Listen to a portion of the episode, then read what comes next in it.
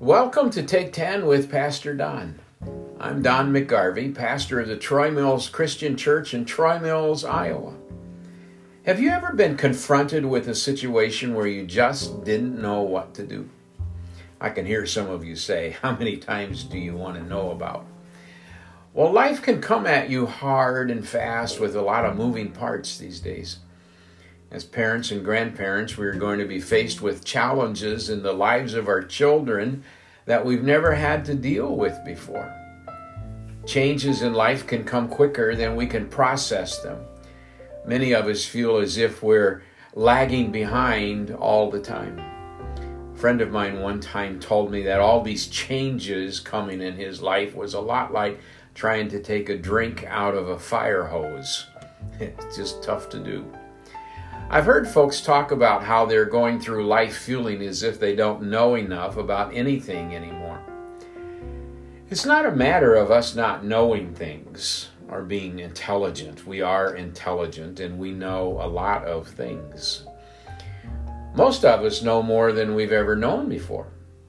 All of us have information literally at our fingertips, more information than we will ever be able to process. Google and YouTube are limitless sources of information, but they also seem to add to the confusion and to the feelings of inadequacy that most of us are dealing with. In the Bible, specifically in 2 Chronicles chapter 20, we read about a dire set of circumstances. The king of Judah was Jehoshaphat. He was a good guy, godly king. But he woke up one morning and he was faced with a life and death situation that he had never had to deal with before. He woke up to the news that the armies of three enemy nations had lined up at the borders of his kingdom and were preparing to attack. He didn't know what to do. If you read in the New Living Translation, one of my favorites, it says in the third verse of Second Chronicles chapter 20, that Jehoshaphat was terrified by this news and he begged the Lord for guidance. It also says he ordered everyone in Judah to begin fasting. Now, if you're not familiar with fasting, that's when you give up something, whether it's food or sweets or reading or coffee or whatever. You give that up and you, you spend time in prayer but denying yourself of whatever it is that you fasting. It's an intense time of prayer. Most folks to most folks who fast are facing some dire situations such as Jehoshaphat and the people of Judah were facing. It literally was life and death. It was a great prayer meeting. People from all over came to Jerusalem to join with their king, asking or begging God for help. The king's prayer starts in verse 6 and goes through verse 12. I want to focus on verse 12. It's a prayer that I've prayed on several occasions. Here's what it says The king says, Oh, our God, won't you stop them? We are powerless against this mighty army that is about to attack us. We do not know what to do but we are looking to you for help.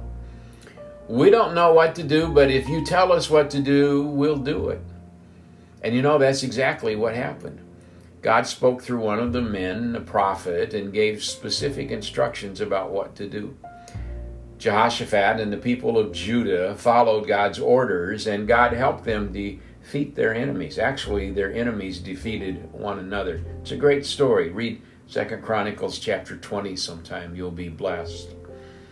I mentioned this past Sunday in the sermon at Troy Mills Christian Church about how God uh, has given us insight into his being through the prophet Isaiah. In Isaiah chapter 55 and verses 8 and 9, here's what God told Isaiah to tell us. He says, My thoughts are nothing like your thoughts, says the Lord and my ways are far beyond anything you could imagine. For just as the heavens are higher than the earth, so my ways are higher than your ways, and my thoughts are higher than your thoughts.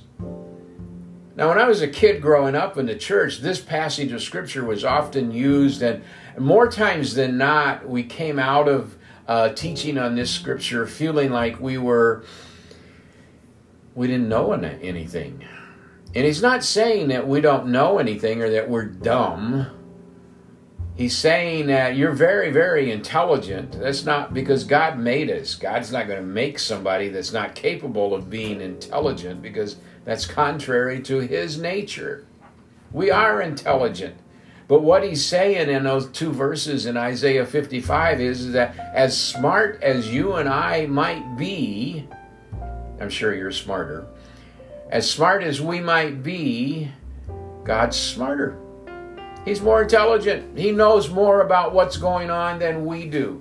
He's the beginning and the end. He's the Alpha and the Omega. He's been around forever and will be around forever. All things exist through him, because of him, and by him. So God is much more intelligent about things than we are. So it only makes sense that in those times when we don't know what to do, the smart thing is to ask God what He thinks we should do, and then for us to do it. Later in the New Testament, Jesus' little brother, James, wrote a powerful word for us in James chapter 1 and verse 5. He said, Listen, he said, if you need wisdom, ask our generous God, and he will give it to you. He won't rebuke you for asking. He won't ridicule you. He won't make fun of you because you don't know what to do. He but when you ask him, be sure that your faith is in God alone. So he won't rebuke you for asking, but when we ask, we need to be sure our faith is in him alone. Now, another way to put that would be to say when you ask God for wisdom, make sure you do what he says. Don't modify it with your own wisdom. Sometimes when we don't know what to do, our pride gets in the way and we're embarrassed to admit that we don't know what to do. This usually results in our not asking. Or we rely on our own intellect, as great as it might be, or perhaps we even rely on our past experiences. But I could tell you that in our world today, with all the changes, our intellect is often not sufficient, and our past experiences don't even come close to comparing with what's going on today it kind of gives a whole new perspective on what Solomon wrote in the book of Proverbs.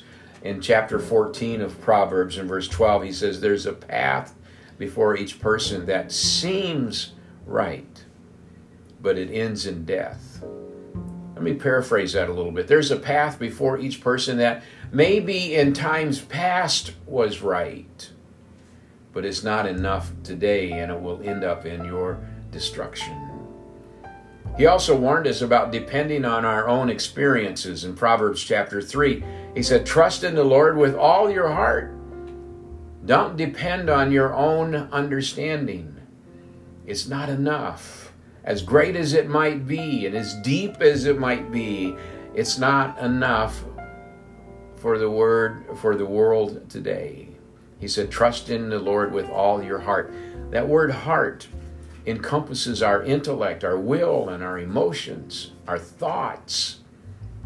All the things that would normally form the decision making process for most of us. But as Solomon wrote, those things aren't always enough. We need wisdom that is higher than ours. We need understanding that is greater than ours. We need an understanding and a wisdom that sees the end of things as well as the beginning, because all we see is the beginning or where we are in the process.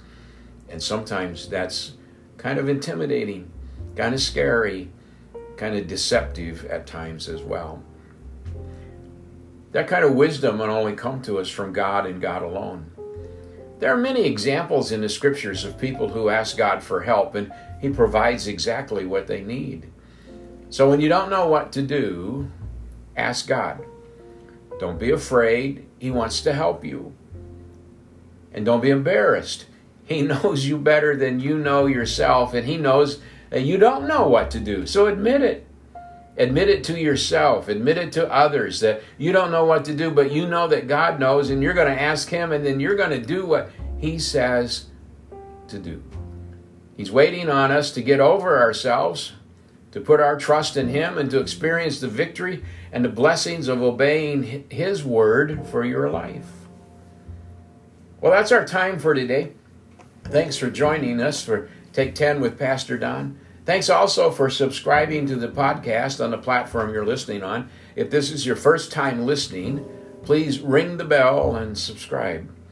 And if you feel comfortable with doing so, please let your friends know about us too. Thanks again, and God bless.